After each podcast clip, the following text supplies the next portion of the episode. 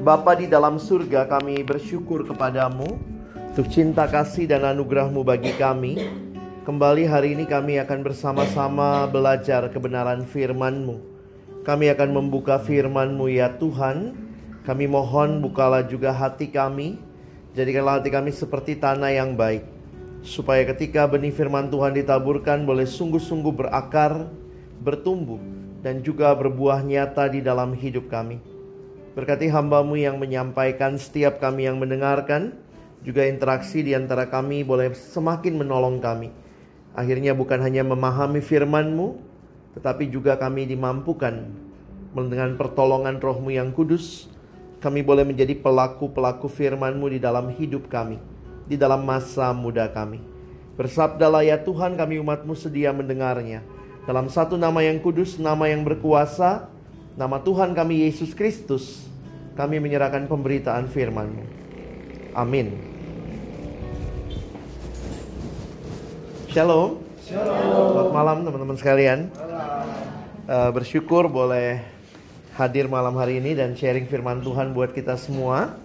Dan kesempatan belajar tentang Abraham menjadi kesempatan yang menarik juga untuk kita coba refleksikan dengan hidup kita. Abraham dikatakan bapa orang beriman, bapa orang percaya. Dan saya pikir kekristenan salah satu kata kuncinya adalah percaya. Makanya kita dibilang orang orang percaya. Bahasa Inggris pun menggunakan istilah believer. Jadi sangat penting paham betul apa yang kita percaya. Dan iman atau percaya itu menjadi satu hal yang menarik dalam kehidupan Abraham. Saya akan ajak kita membaca Kejadian pasal yang kedua puluh dua. Tentu kalau kita baca beberapa bagian sebelumnya tentang Abraham, bagaimana dia menantikan janji Allah. Abraham yang termasuk lumayan banyak pasal di kitab Kejadian bicara tentang dirinya. Mulai dari pasal sebelas bagian akhir sampai nanti teman-teman bisa perhatikan ya, sampai Abraham uh, meninggal juga ada dituliskan gitu ya. Kita lihat Kejadian dua puluh dua. Kita akan membaca bagian ini bergantian. Kalau semua bawa Alkitab sih kita bacanya gantian aja ya. Saya mulai ayat satu sampai ayat sembilan belas aja ya. Pada dari saya ke Risma gitu ya. Yang di dalam meja dulu, kalau ada sisanya baru yang di belakang ya. Kepercayaan Abraham diuji. Satu orang satu ayat ya. Saya mulai ayat satu. Setelah semuanya itu Allah mencoba, Allah mencoba Abraham. Ia berfirman kepadanya, Abraham, lalu sahutnya, ya Tuhan. Firman-Nya, ambillah anakmu yang tunggal itu, yang engkau kasihi, yaitu Ishak. Pergilah ke tanah Moria dan persembahkanlah dia di sana sebagai korban bakaran pada salah satu gunung yang akan kukatakan kepadamu. Keesokan harinya, pagi-pagi bangunlah Abraham. Ia memasang pelana keledainya dan memanggil dua orang bujangnya beserta Ishak, anaknya. Ia membelah juga kayu untuk korban bakaran itu. Lalu berangkatlah ia dan pergi ke tempat yang dikatakan Allah kepadanya. Ketika pada hari ketiga, Abraham melayangkan pandangannya. Kelihat, kelihatanlah kepadanya tempat itu dari jauh. Abraham kepada kedua budaknya itu, tinggallah aku di sini dengan keledainya. Aku beserta anak ini akan pergi ke sana. Kami akan sembahyang, sesudah itu kami kembali kepada aku. Lalu Abraham mengambil kayu untuk korban bakaran itu dan mengikulnya ke atas bahu Ishak, anaknya, sedang di tangannya di bawahnya api dan pisau. Demikianlah keduanya berjalan bersama. Lalu berkatalah Ishak kepada Abraham,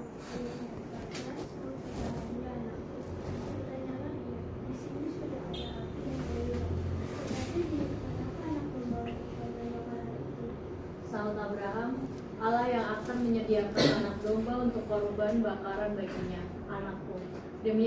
Demikianlah keduanya berjalan bersama-sama. Sampailah mereka ke tempat yang dikatakan Allah kepadanya. Lalu Abraham mendirikan mesbah di situ, di sebelahnya kayu ikan Ishak anaknya itu, dan meletakkannya di mesbah itu di atas kayu. Sesudah itu Abraham mengulurkan tangannya lalu mengambil pisau untuk menyembelih anaknya. Tetapi berserulah malaikat Tuhan dari langit. Abraham, Abraham, Saudnya, Tuhan, Tuhan,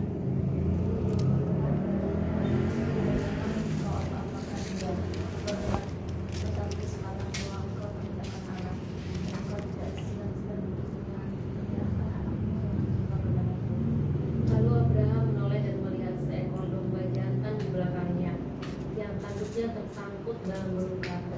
Abraham mengambil domba itu lalu mengorbankannya sebagai korban bakaran pengganti anaknya. Dan Abraham mengambil tempat itu Tuhan menyediakan. Sebab itu sampai sekarang dikatakan orang yang sesungguh Tuhan akan disediakan. Untuk kedua kalinya berserulah malaikat Tuhan dari langit kepada Abraham. Katanya, aku bersumpah demi diriku sendiri, demikianlah firman Tuhan. Karena engkau telah berbuat demikian, dan engkau tidak segan-segan untuk menyerahkan anakmu yang tunggal kepadaku.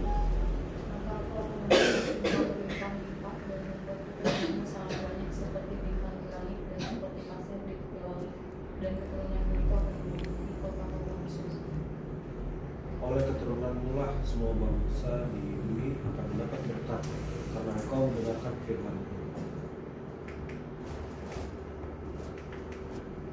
Kemudian kembalilah Abraham kepada kedua bujangnya, dan mereka bersama-sama berangkat ke Bersyeba, dan Abraham tinggal di Bersyeba. Iya, teman-teman yang dikasihi Tuhan, mungkin cerita ini sudah begitu kita kenal, tapi mungkin juga jadi sangat biasa buat kita, ya. Ini kalau ada Komnas Perlindungan Anak zaman itu kena nih, ya. Melanggar hak asasi anak. Sehingga kalau kita perhatikan memang jadi menarik untuk melihat bagaimana pola kebiasaan juga pada waktu itu yang uh, di, dilakukan oleh bangsa-bangsa di sekitar Israel untuk memahami cerita ini. Jadi teman-teman, saya ingin mengajak kita coba memperhatikan bahwa ada hal-hal yang yang unik di dalam bagian ini untuk kita coba bawa juga dalam hidup kita.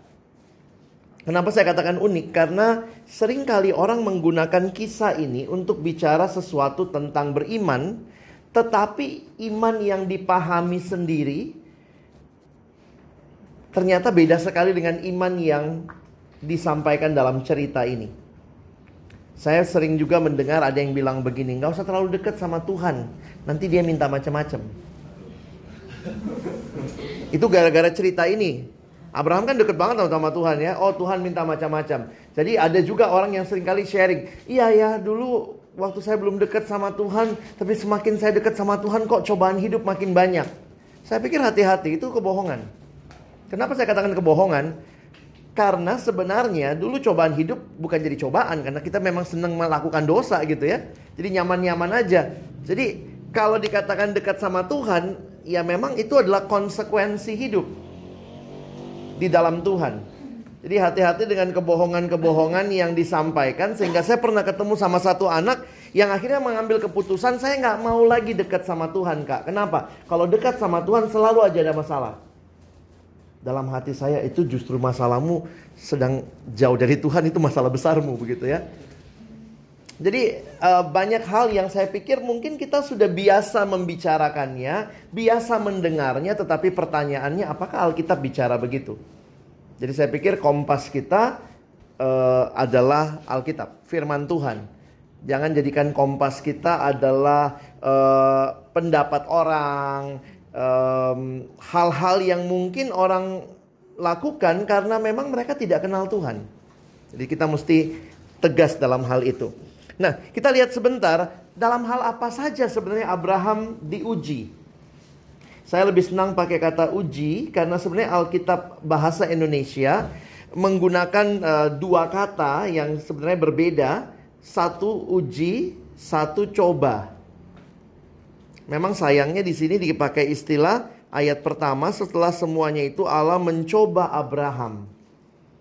Jadi dalam terjemahan bahasa Inggris itu dibedakan ya antara tempted sama tested. Jadi tempted itu dicobai, sementara tested itu diuji. Sebenarnya kedua-duanya mirip-mirip aja, bedanya apa? Kalau ini masalah motivasi, yang namanya mencobai supaya gagal, supaya hancur, supaya jatuh. Jadi sebenarnya motivasi dibalik mencobai itu bukan sesuatu yang baik. Sementara menguji itu dibaliknya motivasinya supaya itu teh naik kelas. supaya teruji, supaya makin baik. Makanya Alkitab sebenarnya di bagian yang lain, coba misalnya lihat Yakobus pasal satu. Jadi ini cara kita ngerti ya, karena memang ketidakkonsistenan terjemahan itu membuat kita jadi bingung. Bagaimana, ada yang tanya sama saya, bagaimana menurut Kak Alex Yakobus pasal satu ayat yang ke tiga belas? Coba kita baca sama-sama ya. Saya baca dua belas, teman-teman baca tiga belas.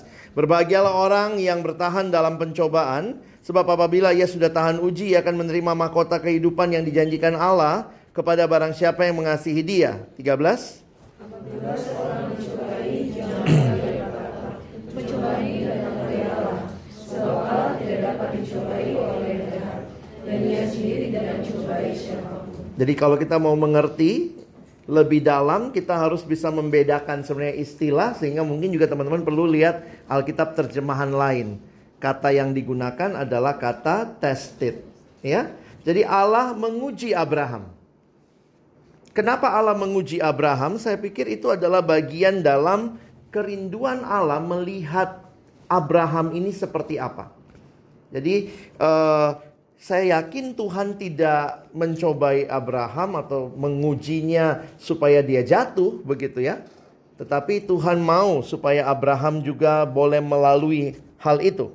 Nah, dibanding hal-hal yang sebelumnya, kalau kita perhatikan kehidupan Abraham, dia pernah juga uh, dalam hal dengan Lot misalnya ya, diuji oleh Allah juga, sehingga justru dia bilang, Lot silakan pilih dulu yang mana tanahnya. Jadi ada hal-hal dalam hidup Abraham yang juga sudah melalui ujian, termasuk juga untuk mendapatkan Ishak. Tetapi saya pikir ini ujian yang paling besar. Ini ujian yang luar biasa, karena sesudah Ishak lahir, sesudah dia besar, lalu Allah bilang, persembahkanlah anakmu itu. Coba kita lihat ya ayat yang kedua tadi. Firman-Nya, ambillah anakmu yang tunggal itu. Ada yang bilang, loh kok anaknya tunggal, kan ada yang satu itu. Ya, yang satu itu nggak masuk hitungan sebenarnya, karena memang anak perjanjiannya adalah Ishak. Jadi cuma satu. Ini kalimat-kalimatnya menarik nih. Anak yang tunggal itu yang kau kasihi. Pertama kali di Alkitab kita muncul kata kasih itu di ayat dua ini. The first time in the Bible kata kasih muncul di Kejadian dua puluh dua ayat dua. Gampang ingatnya ya. Yang suka berdua-duaan ya. dua dua dua. Itu the first time kata kasih muncul ya. Ah, jadi anak yang tunggal yang engkau kasihi. Kayaknya Tuhan mau lebih spesifik lagi, yakni Ishak, pakai namanya gitu ya. Jangan sampai diambil yang satu gitu ya. Pergilah ke tanah Moria dan persembahkanlah dia di sana sebagai korban bakaran pada salah satu gunung yang akan kukatakan kepadamu. Ini Allah macam apa minta anak? Sehingga banyak penafsir Alkitab mulai mencoba menggali, sehingga ada juga yang menemukan begini. Oh ternyata pada waktu itu ada memang kebiasaan bangsa-bangsa lain mempersembahkan anak. Jadi kalau kalian perhatikan, teman-teman lihat misalnya di dalam kitab Raja-Raja, waktu dikatakan raja ini makin jahat, raja ini makin jahat, dia tidak menjauhkan bukit-bukit pengorbanan. Nah memang ada kebiasaan agama-agama asing waktu itu yang menyembah berhala mempersembahkan anak mereka kepada dewa mereka. Jadi ada yang mengatakan mungkin juga Abraham melihat, karena waktu itu kan bukan cuma Abraham yang hidup ya, banyak orang lain juga kan menyembah ala-ala yang asing juga. Mungkin juga mereka pada waktu itu mempersembahkan anak. Tetapi bagi saya, terlepas dari benar tidaknya tafsiran itu, tapi bagi Abraham pasti yang bergo, bergejolak adalah bagaimana dia menghayati Allah bilang melalui anak ini semua bangsa akan diberkati. Itu janji Tuhan sama dia ya, melalui keturunanmu akan banyak seperti pasir di laut, seperti bintang di langit. Jadi terlepas dari pergumulan mempersembahkan anak itu karena ada kebiasaan bangsa lain, tapi bagi saya yang menarik adalah bagaimana Abraham sendiri bergumul dengan ini gimana ya? Tuhan bilangnya melalui anak ini, tapi sekarang Tuhan suruh persembahkan anak ini. Dan saya pikir Ishak itu kan ditunggu sekian lama ya. Pasti nggak mudah buat Abraham. Jadi saya pikir waktu kita membaca cerita ini, cobalah berdiri di sepatunya Abraham pada waktu itu. Dan coba menghayati feelingnya. Memang kalau baca cerita begini kayak biasa aja ya. Apalagi kalau kita bacanya, lalu dia pergi, anaknya dia ambil. Gimana rasanya punya anak, lalu ditunggu sekian lama, bahkan Tuhan sudah janji melalui dia, lalu harus dipersembahkan. Kira-kira perasaannya gimana waktu ayat tiga, teman-teman? Keesokan harinya pagi-pagi bangunlah Abraham. Ya, ia memasang pelana keledainya dan memanggil dua orang bujangnya beserta Ishak anaknya. Gimana kira-kira ia membelah juga kayu untuk korban bakaran itu? Saya pikir kalau kita bikin slow motion gitu ya. Abraham lagi belah-belah kayu gitu ya. Mungkin sambil nangis tuh ya teman-teman ya. Ya ampun nih kayu buat anak gua gitu ya. Nah jadi jangan jangan take it uh, light gitu ya. Coba kita hayati. Lalu uh, berangkatlah ia dan pergi ke tempat yang dikatakan Allah kepadanya. Kayaknya dia nggak pamit sama Sarah ya. Gimana kalau pamit sama Sarah? Mau kemana Pak? Nih mau sembelih. Ya ampun gitu ya. Ya makanya tidak semua hal harus persetujuan istri ya. Maksudnya begini loh, dalam hal ketaatan ya, bukan dalam hal beli sesuatu. Kadang-kadang kan suami hobinya aneh-aneh yang cowok ya. Saya waktu menghayati ini, iya ya. Tidak mudah bagi seorang Abraham, apalagi pasti buat Sarah. Tidak dikasih tahu sedikit pun tentang bagaimana reaksi Sarah. Yang jelas pokoknya pergi, dan ini perginya lumayan jauh. Berapa hari mereka jalan? Coba lihat ayat berikutnya. Ketika pada hari ketiga Abraham melayangkan pandangannya, kelihatanlah padanya tempat itu dari jauh. Kata Abraham kepada kedua bujangnya itu, tinggallah kamu di sini dengan keledai ini. Aku beserta anak ini akan pergi ke sana, kami akan sembahyang, sesudah itu kami kembali kepadamu. Pasti nggak mudah, dia tinggalin lalu dia naik sama anaknya gitu ya. Jadi siapa yang bawa kayu itu? Ayat enam ya. Lalu Abraham mengambil kayu untuk korban bakaran itu dan memikulkannya ke bahu Ishak. Ya ampun, dia pikul kayu yang bakal manggang dia juga gitu. Itu gimana Bapak? Ini ya nak. Apa ini Pak? Oh kayu gitu ya. Aduh, saya nggak habis pikir lah ya. Teman-teman, saya sudah menikah delapan tahun, belum belum ada anak gitu. Tapi saya kalau membayangkan seorang hati seorang bapak gitu ya. Tiba-tiba misalnya sudah punya anak tuh saya, ayo tolong persembahkan. Nah, ini ya koreknya nak ya, bawa ya.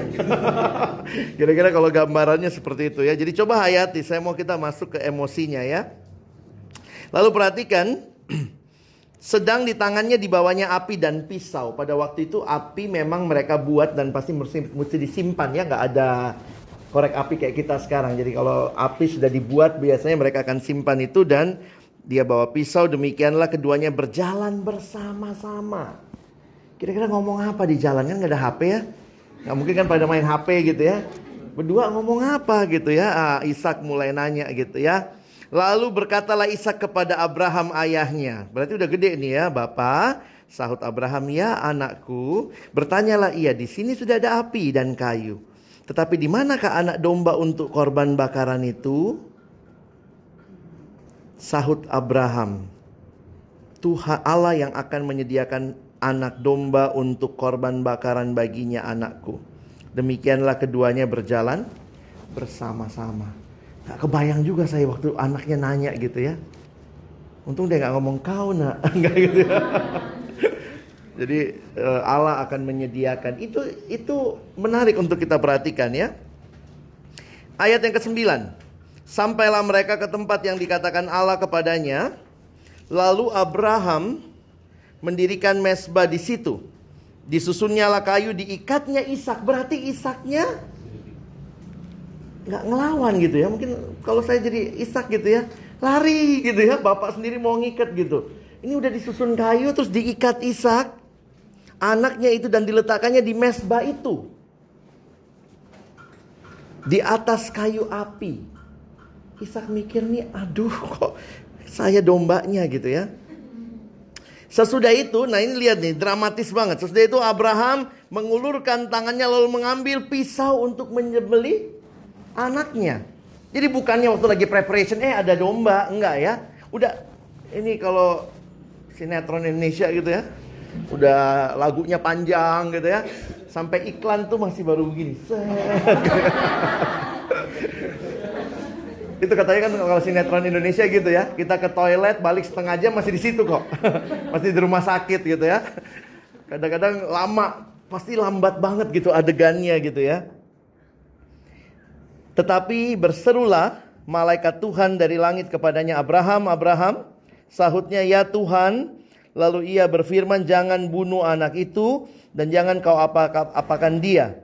Sebab telah ku ketahui sekarang bahwa engkau takut akan Allah dan engkau tidak segan-segan untuk menyerahkan anakmu yang tunggal kepadaku.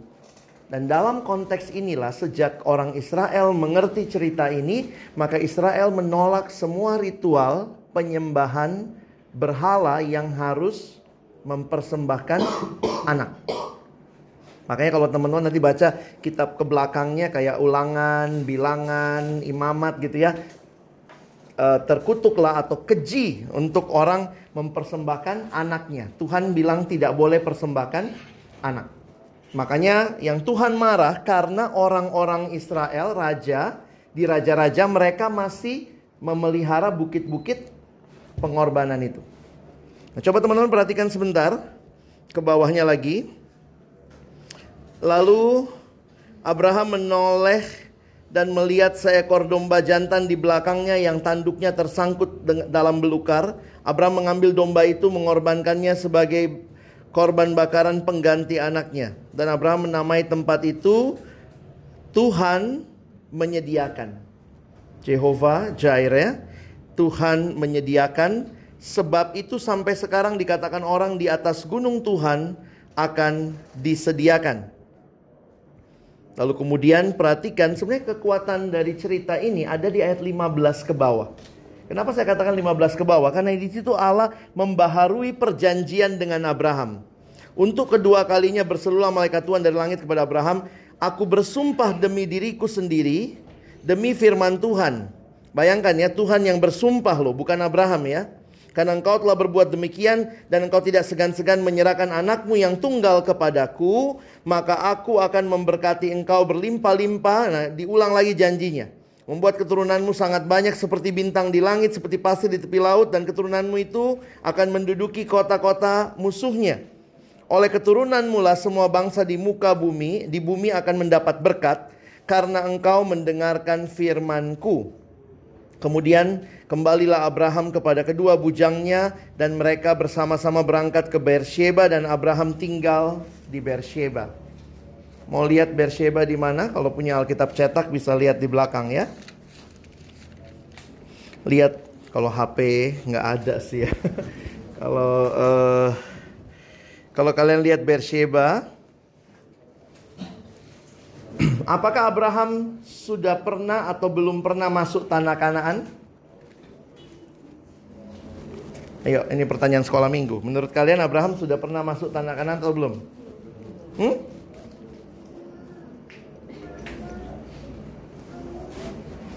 Kan Tuhan suruh Abraham pergi dari Ur Kasdim menuju ke Kanaan. Berarti dia masuk nggak tanah Kanaan? Nggak masuk. Ya nggak masuk tanah Kanaan Musa. Abraham masuk nggak? Makanya nanti lihat Beersheba di mana. Beersheba itu di Kanaan. Abraham itu di Kanaan udah masuk. Jadi Abraham tuh udah masuk ke tanah Kanaan. Makanya ingat Tuhan bilang ini, tanah ini akan jadi tanahmu. Tapi bukan sekarang. Tunggunya berapa ratus tahun? empat ratus tahun. Jadi Abraham masuk tanah Kanaan, dia ada di situ. Nah, sekarang coba teman-teman perhatikan sebentar. Ini pertanyaan menarik nih. Yang mana yang imannya Abraham? Kalau kita bicara dia beriman, dia berimannya apa? Dari cerita tadi, dia beriman karena mempersembahkan anaknya kah? Beriman kalau nanti akan ada domba datang. Dia beriman akan ada domba. Di mana bagian dikasih tahu? uh-uh. Isak. Mm-mm. Ini baru baru ini lagi sih. Bah, sih? Yang tadi ya dia taat Isak nanya gitu ya. ya. Menurut, menurut saya ya, menurut saya dia udah beriman bahwa uh, kalau nanti tuh bukan Isak yang akan hmm. disembelih, tapi tapi kenapa dia mesti ikat-ikat Isak biar dramatis?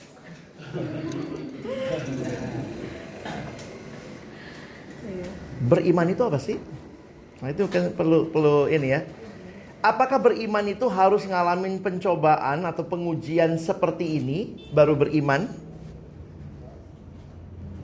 Coba teman-teman temukan sebentar di dalam bagian terakhir, karena saya melihat kekuatan beriman itu ada di ayat-ayat terakhirnya.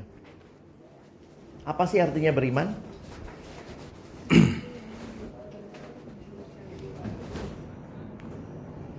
Apa kira-kira artinya beriman di beberapa ayat terakhir itu?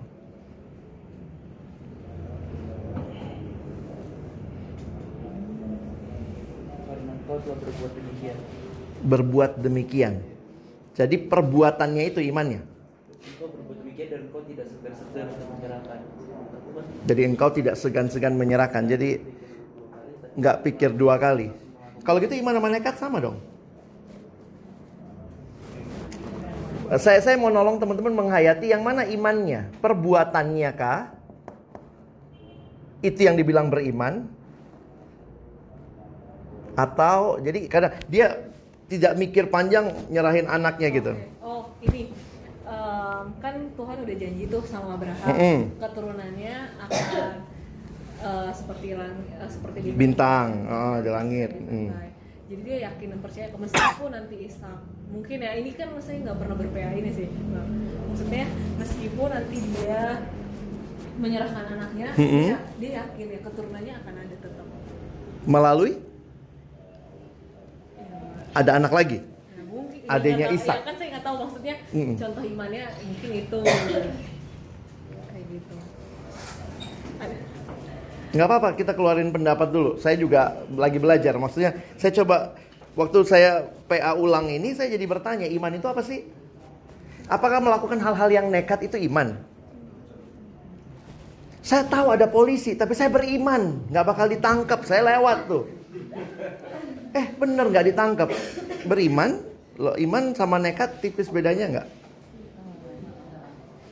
Kenapa untuk Abraham hal itu diperhitungkan kepada dia? Jadi kalau nggak bantah, itu iman. Nggak bantah kepada Tuhan. Dia tidak, dia nggak nanya lagi kenapa harus mengorbankan.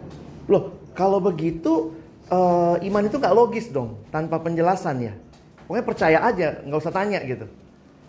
Memang sebenarnya iman itu nggak nggak logis kalau dibilang di Alkitab. Kita harus percaya. Di mana dibilang iman nggak logis di Alkitab? Kita percaya tanpa melihat kan juga. Tanpa melihat bukan berarti nggak logis loh. Saya jadi musuh aja ya, sorry ya, saya, saya jadi musuh. Biar agak seru diskusinya kan. Kalau saya ya ya aja, oh bagus sekali pendapatnya, enggak lah itu itu di sekolah ya. Coba saya jadi musuh teman-teman lah. Um, saya sih Pak dikata Mm-mm. mendengarkan. Mendengarkan. Mendengarkan. Mm-mm. Mendengar itu tujuannya mendengarkan. Untuk mengikuti dan melakukan. Hmm. Saya pernah dulu uh, waktu di kayak peteroris Semarang ada tingkatan iman. Uh, saya lupa ingat tingkatan awal-awalnya, tapi yang terakhir itu tingkatan uh, iman, di mana kita percaya bahwa Allah yang paling berkuasa di situ bukan. Hmm. Terima kasih. Ada yang lain? Jadi sebenarnya iman itu apanya? Fokus iman itu apa? Tindakannya kan? Saya kasih apa Pak? Percaya. Percaya. Percaya apa? Apa yang percaya suara Tuhan tanpa uh, apa? Percaya tanpa melihat atau tanpa menggunakan logika kita. Percaya tanpa melihat atau tanpa menggunakan logika kita. Jadi kalau kita sekarang pakai logika itu nggak percaya berarti, nggak beriman. Kalau dengan logika Tuhan itu tidak ada Pak. Dengan logika Tuhan itu nggak ada. Bisa dijelaskan kalimatnya? Kalau kita nilai dari matematik atau dari fisika, data apakah tuh arti itu kan nggak bisa dijelaskan, Pak. Nah itu ya, ya menurut saya ya nggak masuk logika, nggak ada logikanya. Karena itu timbul komunisme, timbul ateisme. Dan penganut ateisme ya apa? Ada profesor saya sendiri, profesor itu apa di bidang geologi waktu itu. Karena itu ya itulah saya terpaksa membedakan ya logika uh, logika pikiran kita dengan ketuhanan. Kalau gitu kekristenan nggak bisa tidak bisa bicara apa-apa dong di bidang ilmu ya, karena dua hal yang terpisah. Kalau buat saya sulit, Pak. Kalau buat saya sulit. Karena banyak sih dulu waktu S M A juga mau ngomong kayak gitu untuk masalah ketuhanan tuh. Nggak usah pakai otak gitu. Ketuhanan misalnya sebenarnya Tuhan itu yang nggak ada, semua awal penciptaan itu semua bisa dijelaskan dari ilmu. Jadi ya ya kembali lagi kalau iman itu kenapa dibilang percaya tapi nggak melihat dan nggak memakai logika, karena kalau mau dipakai logika, logika lu nggak sampai ibaratnya kayak gitu. Ibaratnya, kalau logikanya nggak sampai, apakah berarti itu tidak masuk akal? Ya, itu cara Tuhan salah satunya. Hmm, Karena hmm. Eh, kalau ibaratnya dulu kenapa dibilang kenapa nggak ada eh Tuhan itu nggak ada sebenarnya, karena kita diciptakan di sini karena teori Big Bang. Hmm. Tapi salah saat satu seorang anak mempertanyakan, Profesor, bagaimana dengan satu per nol? Apakah kau bisa jelaskan angkanya berapa? Hmm. Dan profesornya diam. Nah disitulah anak itu menjelaskan, itulah Tuhan. Satu per nol itu tak terhingga, tapi dalam matematika itu ada angkanya sebenarnya. Itulah Tuhan, sebenarnya tak, tak terhingga, tapi sebenarnya itu ada. Nah disitulah seorang anak itu berkata, itulah Tuhan di situ, satu per nol. Tuhan itu kalau kita nggak bisa jelaskan, lalu itu sesuatu jadi Tuhan? Maksud saya dalam konteks dia percaya uh, imannya itu. Iman ya. Bahwa Tuhan itu ada atau enggak. Karena profesornya itu mengatakan emang Tuhan itu nggak ada kayak gitu. Tapi satu, aku pernah lihat video itu, satu anak itu ngomong hmm. satu per nol itu ada angkanya kan, hmm. iya ada. Coba berapa? Di papan tulis dia cuma tulis tak terhingga. Kenapa tak terhingga? Ya banyak. Kalau kalau memang iman itu tidak, kalau Allah itu tidak masuk akal, kita nggak usah kita nggak usah belajar gitu. Ngapain dipelajarin? Ngapain kata kesasti? Ngapain gereja ngajarin firman? Justru sebenarnya kalau kita dalam konteks gereja gereja barat yang percaya dengan apa yang Agustinus ajarkan, faith seeking understanding. Iman itu akan menolong kita untuk mengenal. Nah jadi pertanyaannya jangan dipisah nih, iman sama pengenalan, seolah-olah kalau Tuhan nggak bisa dikenal ya sudah kita nggak usah beriman. Jadi saya balik ke pertanyaan dasar saya, imannya yang mana di sini? Silakan. Aku nyampaikan pendapat saya. Iya. Kan sebelum Ishak diberikan kepada Abraham kan penantian Abraham untuk mendapatkan Ishak itu udah waktu yang sangat lama. Mm-hmm. Tapi Tuhan menepati janjinya. Tuhan menepati janjinya dan memberikan Ishak. Gitu. Kalau misalkan sampai selama itu penantian Abraham, berarti dia masih percaya. Maksudnya dia percaya Tuhan akan memberikan. Uh, anaknya itu kepada Abraham dan Tuhan mendapatkannya. Itu doa menurut saya itu udah salah satu keyakinan keyakinan Abraham, uh, Tuhan akan memberikannya walaupun dengan waktu yang sangat lama. Itu juga termasuk penantian sih menurut saya. Terus juga dari ayat-ayat yang selanjutnya disitu dikatakan ketika uh, uh, ketika Ishak bertanya kepada Abraham tentang siapa yang menjadi korban bakarannya, tapi uh, dengan bijak, maksudnya kita nggak menduga-duga Abraham bakal mengatakan hal seperti itu, tapi dia percaya Tuhan akan menyediakannya. Berarti memang dia e, karena dia hubungan Abraham dengan Tuhan itu sangat baik, jadi dia percaya Tuhan akan membuat, Tuhan akan membuatnya.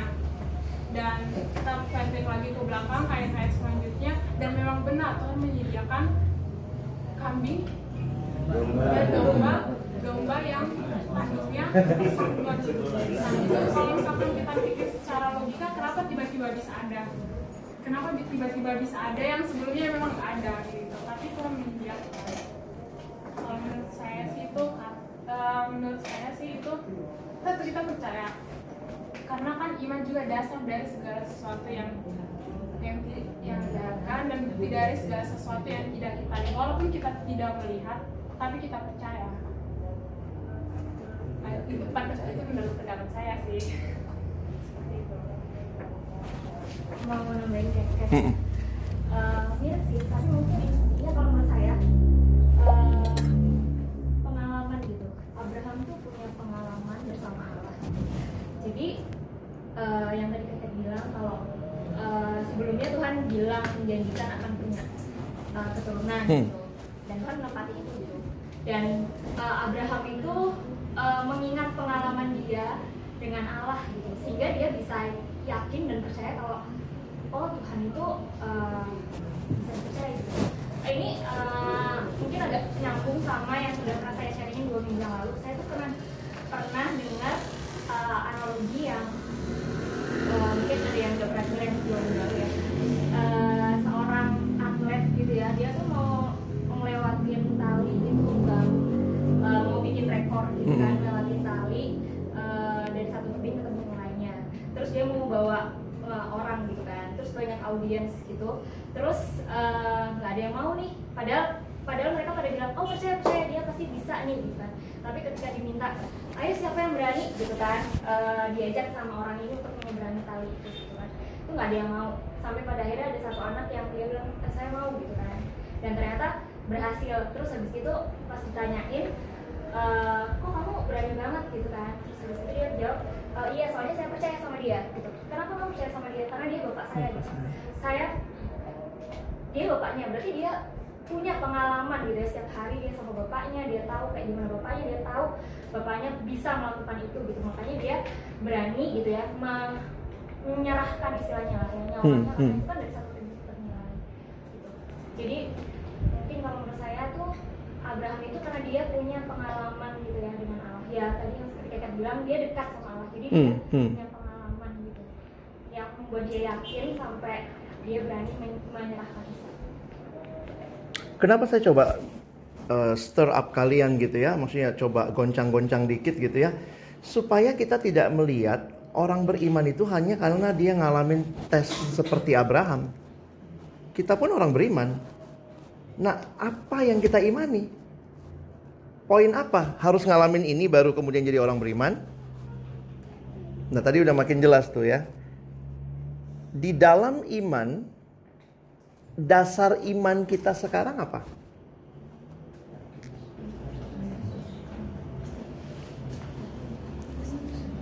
Kristus, Allah begitu ya. Saya ajak, coba lihat sebentar di ayat yang ke delapan belas.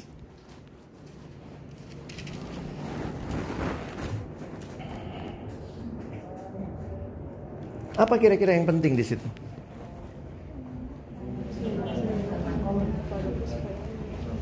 Karena kamu dengar firmanku.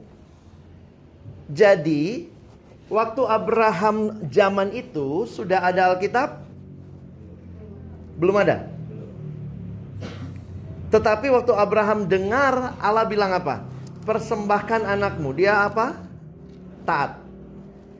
Pengenalan akan Allah yang dia alami dari mulai keluar dari Ur Kasdim, dia dipimpin masuk Kanaan beneran, akhirnya masuk, lalu kemudian dikasih anak, itu menolong dia makin kenal siapa Allah. Jadi pengenalan Abraham kepada Allah, pengenalan yang makin dalam ini akhirnya membuat Abraham makin yakin dan makin percaya kepada Allah bahwa apa yang Allah minta dia sanggup. Dan itu yang, jadi kalau ditanya berimannya Abraham itu beriman kepada siapa? Ya kepada Allah. Jadi orang yang beriman adalah orang yang percaya kepada Allah. Sebenarnya sesederhana itu. Orang yang beriman, kalau kita sekarang, orang yang percaya kepada firman Allah. Kalau pendeta Stephen Tong kasih kalimat begini, kenapa Abraham jadi bapak orang percaya? Dia padahal belum pernah baca Alkitab. Karena setiap Tuhan ngomong dia taat. Kita baca ribuan ayat nggak taat-taat juga. Makanya yang Bapa dia. Kita tetap anak. Jadi kalau dikatakan orang percaya, orang yang kenal siapa Allahnya, sehingga fokus iman kita bukan kepada apa yang terjadinya, tetapi kepada siapa Allah yang sanggup melakukan apa yang dia pandang baik. Soalnya banyak orang bicara iman sekarang ini, dia bicara iman sama nekat, tipis bedanya. Ada lagi iman itu akhirnya jadinya ini orang kok kepedean banget. Percaya diri. Makanya memang Alkitab nggak pernah ngajarin kita percaya diri ya. Bukan pede tapi P T, percaya Tuhan. Kadang-kadang waktu kita percaya diri berlebihan dan kita bungkus dengan namanya iman. Saya yakin tuh pasti Tuhan kasih. Loh, Tuhannya siapa? Kamu atau dia? Kalau percaya Tuhan, mungkin nggak kita tidak dapat apa yang kita mau? Mungkin kan? Masih ingat teman-temannya Daniel? Masuk gua singa, eh masuk gua singa, masuk dapur perapian? Ada kalimat yang menarik di jawaban mereka. Waktu disuruh sembahlah Allah ini. Kalimat mereka sebenarnya dalam bahasa Indonesia suka... terjemahannya mengatakan gini, Allah yang kami sembah, jika Allah yang kami sembah sanggup uh, tidak melepaskan kami, jadi kalimat itu sebenarnya agak rancu ya. Jika Allah yang kami sembah uh, tidak menyelamatkan kami, sebenarnya kalimat yang yang ada aslinya itu kalimat positif. Allah yang kami sembah sanggup melepaskan kami dari sini. Tapi kalaupun tidak, kami tetap tidak akan menyembah dewa Tuanku. Jadi Abraham sadar betul, dia yakin betul Allah adalah Allah yang bisa melakukan yang dia minta. Atau apa yang Allah minta sama Abraham kan. Tetapi Abraham pun sadar Allah Allahnya dia, bukan bukan Abraham. Makanya di dalam perjanjian baru, kalau kalian perhatikan menarik nih, penulis kitab Ibrani kasih komentar. Nah coba lihat ya, ini kalau Alkitab menafsirkan Alkitab, coba lihat Ibrani sebelas.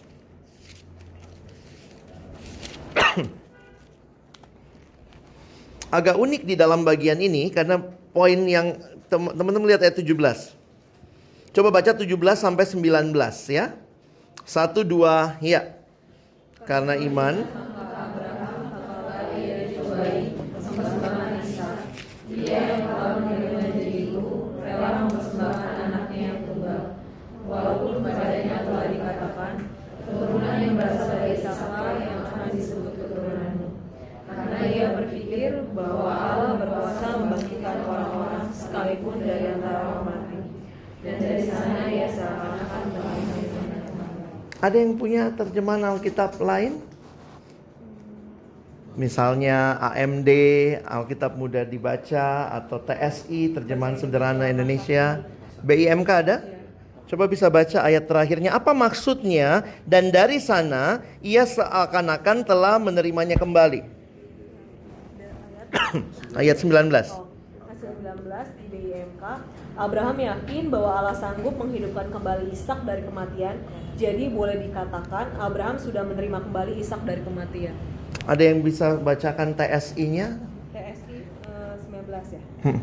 Biarpun begitu dia rela mengorbankan Ishak karena dia percaya bahwa percaya penuh bahwa Allah berkuasa menghidupkan anaknya itu dari kematian, dan sesungguhnya waktu Allah berkata jangan bunuh, Abraham seperti seperti menerima Ishak hidup kembali dari kematian.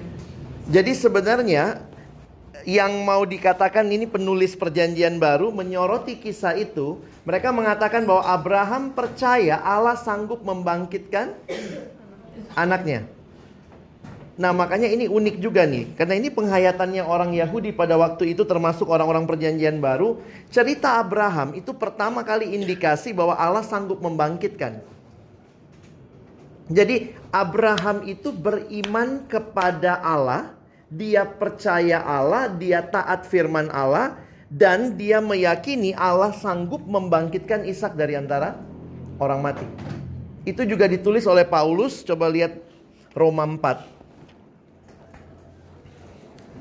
Nah, ini Roma empat. Coba baca ayat tujuh belas lagi sampai sembilan belas juga ya.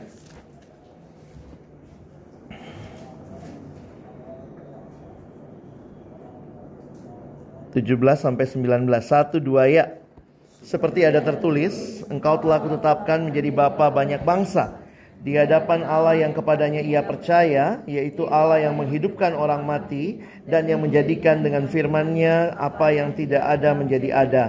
Sebab sekalipun tidak ada dasar untuk berharap, namun Abraham berharap juga dan percaya bahwa ia akan menjadi bapa banyak bangsa menurut yang telah difirmankan. Demikianlah banyaknya nanti keturunanmu. Imannya tidak menjadi lemah, walaupun ia mengetahui bahwa tubuhnya sudah sangat lemah karena usianya telah kira-kira seratus tahun dan bahwa rahim Sarah telah tertutup. Jadi saya ingin mencoba menyimpulkan begini teman-teman ya. Iman itu bukan percaya kepada apa yang kita mau, tetapi percaya kepada Allah dan firman-Nya. Iman itu bukan percaya diri, bukan percaya kata-kata kita. Soalnya ada satu teman yang juga kemakan kata-kata sendiri. Saya udah, karena kan katanya bang dalam kata-kata tuh ada kuasa. Iya benar, tapi kalau kamu meyakini bahwa kata-katamu lebih berkuasa dari Tuhan, sebenarnya siapa Tuhannya? Jadi iman itu juga bukan perasaan yakin. Wah saya yakin banget nih, saya beriman pasti dapat. Iman itu adalah fokusnya, berulang kali Alkitab katakan Allah. Sehingga kalau kita fokus kepada Allah, maka kita meyakini Allah sanggup. Kalau realitanya saya ngalamin tidak seperti yang saya tahu Allah sanggup, bukan berarti dia berhenti jadi Allah yang sanggup. Dia tetap Allah. Yang saya yakini, yang saya percaya, meskipun yang saya alami tidak seperti yang saya harapkan. Jadi iman itu bukan tergantung yang saya mau. Ini kadang-kadang orang suka beda-beda nih cara cara ngelihatnya. Jadi iman itu harus dilihat dari fokusnya kepada Allah. Saya cerita pergumulan pribadi lah ya, untuk mungkin biar lebih jelas. Jadi waktu kemudian uh, menjelang saya menikah, papa saya terindikasi kena kena uh, kanker prostat stadium empat, stadium lanjut. Dan di situ saya jadi lama tuh bergumul, apa sih artinya iman? Karena orang bilang lu mesti doa beriman. Lalu doa beriman tuh jadi kayak ngotot gitu. Tuhan, saya minta dalam nama Yesus. Apalagi gereja tertentu bilang klaim dalam nama Yesus gitu ya. Pokoknya semua yang kita mau mesti kita curahkan. Percaya dalam kata-katamu ada kuasa. Loh lama-lama kok saya malah percaya kata-kata saya. Bukan percaya lagi sama Tuhan. Itu menjelang menikah. Jadi waktu itu sampai pasangan saya waktu itu udah bilang, apa kita tunda aja bang ya, fokus dulu pengobatan papa. Saya bilang, waduh kalau ditunda saya juga jadi nggak yakin nih ya. Nggak yakinnya kenapa? Kan kanker cepet gitu ya. Kan nanti tahu-tahu nggak ada. Saya malah pengennya dia ada waktu saya menikah gitu ya. Jadi antara tarik-tarikan gitu ya. Lalu kemudian mulailah muncul dalam benak saya. Saya ini kan melayani Tuhan. Harusnya saya bisa dong berdoa dengan keyakinan dan segala macam. Sampai akhirnya satu saat saya bertelut sama Tuhan. Saya berdoa. Tuhan menolong saya untuk melihat yang saya harus pegang dan percaya adalah Dia, bukan yang saya mau. Kadang-kadang kita diarahkan doa beriman itu doa menyebutkan apa yang kita mau, puasain yang kita mau, laku apa semua yang kita mau. Jadi sebenarnya pada akhirnya kita jadi nggak fokus nih imannya sama yang kita mau atau sama yang Tuhan mau. Dalam perenungan pribadi waktu itu kayak Tuhan cuma jawab begini, papamu tuh punyaku. Kalau saya mau dia ada, dia ada. Kalau saya bilang pulang, pulang. Karena saya doanya waktu itu, Tuhan saya mau papa saya ada waktu saya menikah. Ya itu pengennya saya gitu ya. Tapi Tuhan menjawab dengan menolong saya meyakini kalau papa saya ada, dia tetap Tuhan. Kalau papa saya nggak ada, dia tetap Tuhan. Karena bukan apa yang jadi jawabannya yang menentukan imannya, tetapi saya sedang berfokus kepada siapa, kepada Allah seperti apa. ya puji Tuhan, papa saya ada waktu saya menikah dan sampai hari ini masih hidup gitu ya. Tuhan sembuhkan dengan cara yang ajaib yang lainnya gitu ya. Jadi saya coba melihat, seringkali iman itu sama ngotot kadang orang susah bedain, tipis banget.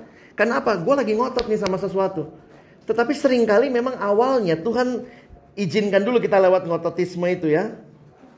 Sampai akhirnya Tuhan murnikan, murnikan sampai akhirnya kita mengatakan seperti Tuhan Yesus yang sangat beriman. Yakin gak Tuhan Yesus beriman kepada Bapanya? Tapi dia sendiri men- memberikan teladan doa. Jangan kehendakku, tapi kehendakmu. Saya jujur aja waktu bergumul, Yesus ini gak beriman nih. Kok sampai jangan kehendakku tapi kehendakmu. Tapi Yesus tahu Allah sanggup lepaskan dia dari penderitaan. Tapi bukan itu jalan yang harus ditempuh. Sehingga Yesus berkata, biarkanlah kalau cawan ini harus uh, harus aku minum, aku minum. Tapi doanya, kalau boleh cawan ini lalu. Nah, sejak saya ngerti itu, jadi doa saya begitu. Tuhan, kalau boleh papa saya tetap ada waktu saya menikah. Tapi kalaupun dia tidak ada, saya yakin kau tetap Tuhan. Dia tidak jadi Tuhan yang baik dan gak baik tergantung pergumulan kita. Iman itu berarti meskipun pergumulan kita sangat tidak baik, saya tetap yakin dia Allah yang baik. Saya tanya sama anak S M A ya, biasalah banyak diundang kemarin. Kebaktian, persiapan, ujian nasional. Kalau ujian nasional aja kebaktian ya. Saya mulai dengan saya bilangnya, tahu nggak teman-teman, setiap hari itu ujian. Jangan takut sama ujian. Selesai S M A nanti masuk kuliah ada ujian lagi, di di kuliah ada ujian. Habis lulus tanya sama papa mamamu, tiap hari ujiannya untuk bayar uang sekolahmu. Jadi saya bilang harusnya kebaktian tiap hari. Terus saya tanya sama mereka, kalau kalian lulus ujian nasional Tuhan baik? Baik. Kalau kalian nggak lulus ujian nasional Tuhan baik? Nggak, nggak, nggak. Kenapa Tuhan jadi baik nggak baik gara-gara pergumulan kita? Kenapa? Karena fokus kita adalah kepada iman kita kepada apa yang kita mau. Iman itu harusnya berkata, Tuhan apa yang kau mau. Dan sekarang ini kita dibimbing sama firman. Jadi kalau tadi eh, Abraham itu kan dengar langsung ya. Persembahkan anakmu. Terus ada yang nanya sama saya begini, ih berarti Tuhan bisa dong kasih perintah yang bertentangan dengan kehendaknya. Karena kan Tuhan bilang jangan membunuh. Kok dia bisa kasih perintah bunuh anakmu? Saya bilang oke okay lah, itu pergumulan Abraham. Dan Abraham waktu itu belum bisa ngecek, ada gak ayatnya jangan membunuh kan? Belum ada Alkitabnya. Tapi sekarang begini. Bagaimana dengan kita? Kira-kira Tuhan bisa nggak minta sesuatu di luar yang dia mau? Saya pikir nggak. Tuhan tiba-tiba bilang, nggak apa-apalah, korupsilah. Nggak. Abraham belum ada, kalau anak hukum ngerti yang saya maksud ya, kalau belum ada hukumnya, itu orang bisa free of charge. Tapi begitu ada hukumnya, sekarang itu kita mengikuti ini. Jadi apa artinya beriman? Percaya kepada Allah yang dinyatakan di Alkitab, percaya pada firman-Nya, melakukan apa yang Tuhan mau. Ada yang bilang gini, kalau nyontek nilainya lebih tinggi. Tapi Tuhan bilang enggak nyontek. Beriman itu apa? Percaya bahwa tanpa nyontek bisa tinggi kalau Tuhan mau. Kalau enggak ada kecurangan. Jadi kadang-kadang saya melihat begini, sekarang kita diperhadapkan hidup beriman itu dengan hal-hal di sekitar kita. Ada yang bilang gini, lu kalau kalau hidup jujur bodoh lu, nggak bakal bagus. Nah itu di situ imanmu dituntut tuh. Percaya sama dia atau sama Tuhan? Maksudnya jangan jangan jauh-jauh nih. Tuhan menguji saya nggak itu. Kadang-kadang ujiannya cuman taat firman nggak. Makanya seneng, terima kasih lagunya Riz ya. Aku aku mengasihi Engkau Yesus dengan segenap hatiku. Kurunengkan firman-Mu siang dan malam. Ku pegang firman-Mu dan kulakukan. Orang beriman, orang yang yakin kepada Tuhan, percaya kepada Tuhan dan pegang firman Tuhan. Meskipun orang bilang, firman Tuhan itu bodoh, gak bisa. Lu ini zaman, ada yang bilang sama saya, ini zaman orang kalau mau maju bang, harus punya ilmu tega. Mesti maju dengan gaya kodok. Sikut kanan, sikut kiri, yang penting gue maju. Kalau perlu tendang kiri kanan belakang. Alkitab bilang gitu. Kalau teman-teman beriman, kalian akan maju dengan apa yang firman katakan. Tapi kalau kayak gitu kita ditekan terus. Oh, jangan lupa Alkitab kan gak cuma satu ayat. Ada yang bilang gitu, ya katanya dikasih, dikambar pipi kanan, kasih pipi kiri. Iya, tapi kau baca juga ada ayat lain. Jangan bodoh kan? Hendaklah kamu tulus seperti merpati, cerdik seperti ular. Kadang-kadang orang juga pakai ayat yang lemah, gemulai gitu ya. Kayaknya gak apa-apa lah, ini ambil lagi, ambil lagi. Tuhan juga ada ayat lain, makanya bacanya mesti seluruhnya gitu ya. Mata ganti mata, gigi ganti gigi. Saya baru ngeh juga ayat itu. Itu kalau kalian anak hukum, itu sebenarnya jangan bilang Tuhan kok jahat banget. Itu ayat, itu yang namanya pembatasan hukuman. Anak hukum ngerti nggak? Ya, retaliation. Maksudnya gini, kalau yang rusak matanya dia, yang sini gantinya apa? Mata, karena ternyata Tuhan sudah tahu. Kenapa Tuhan kasih hukum itu? Tuhan tahu kita manusia, balas dendamnya tinggi. Kalau kaki gue diinjek, gue pengen injek kakinya, kepalanya, lehernya. Gue pengen injek istrinya, suaminya. Nangkep ya? Makanya Tuhan bilang, kalau mata gantinya mata, gigi gantinya gigi. Itu hukum menolong supaya kalau enggak kita Ef, jiwa Avengernya keluar tuh ya. Semua kita anggap Thanos gitu. Nah jadi ini kira-kira pemahamannya teman-teman. Hidup beriman sekarang simple kok. Dengar firman, taati. Sulit Tuhan, lebih baik ngaku sulit. Bagi saya Abraham pasti juga bilang, ini kok Tuhan mintanya begitu, tapi karena engkau minta, aku coba lakukan. Sulit Tuhan, bukan cuma sulit Tuhan, bahasa Inggrisnya sulit. Sulit. Sulit tapi bisa. Ada orang semangatnya gitu. Kalau retret, bisa, bisa, bisa, tapi sulit. Nanti pulangnya bisa, bisa. Oh, kalau komitmen, oh nangis-nangis tuh. Oh Tuhan ini hidupku. Bisa Tuhan tapi sulit. Mendingan kita pulang dengan keyakinan. Sulit Tuhan, ikut firmanmu sulit banget. Dibilang bodoh, dibilang goblok, tapi bisa. Karena engkau menyertaiku. Itu artinya orang beriman. Kalau karena kita jujur kita, karena kalau karena kalau kita misalnya gini, kita beriman, kita jujur, pegang firman Tuhan, terus kita dibodoh-bodohin di kantor, dibodoh-bodohin di pergaulan, ya udah itu harga yang harus dibayar. Tuhan sanggup nggak balikkan semua? Oh sanggup. Cuma kadang-kadang kalau kayak begitu Tuhan kayak nggak training kita juga ya. Kita kan pengennya gitu ya, bos ini langsung tak ditunjuk ini, tak mati. Tuhan sanggup nggak? Sanggup, saya yakin banget. Tapi kan nggak gitu cara kerja Tuhan ya. Mana tahu itu bos untuk menolong kamu belajar mengasihi. Ada saya tanya sama satu teman gitu, bos gua kak, aduh gitu ya. Saya bilang, kamu pernah nggak berdoa minta supaya kasihmu makin bertumbuh? Iya pernah kak, ini jawabannya. Karena bagaimana kasih kita bertumbuh waktu ketemu orang yang sulit dikasihi. Eh, terima kasihlah sama bos-bosmu yang jahat ya. Dari situ kamu jadi makin sabar, makin berdoa gitu ya. Jangan balas kejahatan dengan kejahatan. Ada pertanyaan? Ya silakan Pak. Abraham kan itunya bapak orang beriman. Anak-anaknya kan orang beriman ya Pak ya. Masa Arab. Jadi mm. ceritanya kita segolongan kita ini mungkin ikutin bangsa Israel. Bangsa, bangsa Israel dibilang benar semua. Terus bangsa seberang juga sebelah kita lihat bangsa Arab. Thank you. Bangsa Arab perbuatannya mungkin itu anaknya orang beriman ini. Jadi itunya apa? Ditiru semua. Jadi ustaz lah. Jadi apalah. Nah, terus terang kalau mau meyakinkan Uh, rekan-rekan yang yakin tentang hal-hal begini tuh kira-kira bagaimana tuh Pak? Yang begini yang mana nih Pak? Yang sana apa yang sini? Dua-duanya sih. Dua-duanya. Uh, jadi apa? Iman, lihatlah imannya Abraham bukan bukan kelakuan yeah.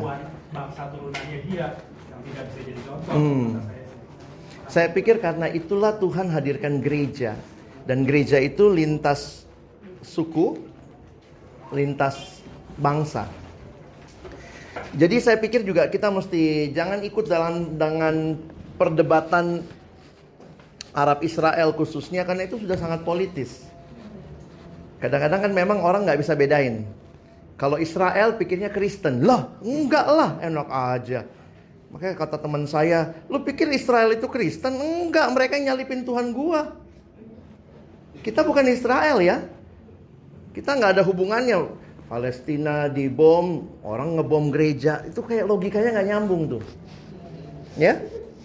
Itu dua dua bagian yang terpisah. Kalau kita disebut Israel yang baru, saya pikir ya itu bukan berkaitan dengan Israelnya, tetapi dengan gereja sebagai komunitas dari berbagai bangsa. Ada yang bagus dari Israel, ada, ada yang jelek, oh banyak. Ada yang jelek dari, ada yang bagus dari Arab, ada, ada yang jelek. Lebih banyak. Saya gitu ya.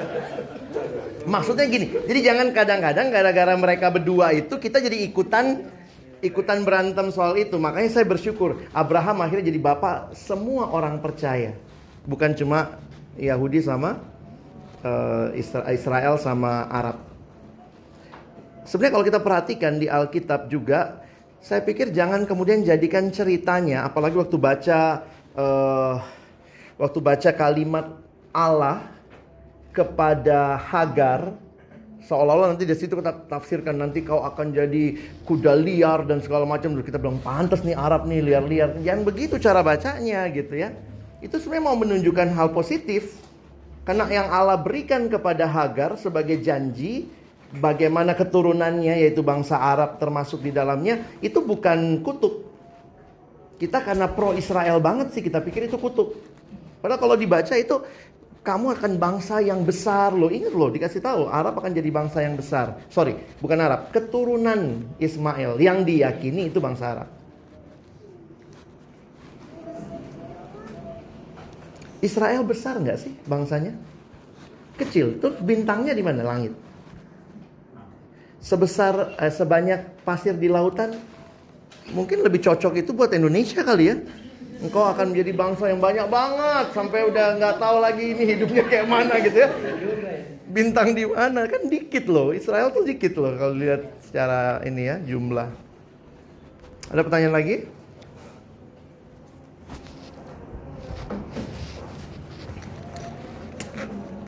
Oke, kalau nggak ada sih nggak apa-apa ya, jangan bikin pusing ya. Jadi saya berharap mari kita pulang jadi orang beriman. Baca firman Tuhan, makin kenal Tuhan, makin berharap, makin bergantung, sehingga apapun konsekuensi kebergantungan kita. Kadang-kadang Tuhan izinkan apa yang Dia janjikan terjadi, tapi juga ada hal-hal yang Tuhan janjikan kita belum lihat. Tapi jangan berhenti berharap, jangan berhenti beriman. Ya? Saya berharap firman Tuhan demi firman Tuhan akan menolong teman-teman makin beriman kepada Tuhan. Mari kita berdoa.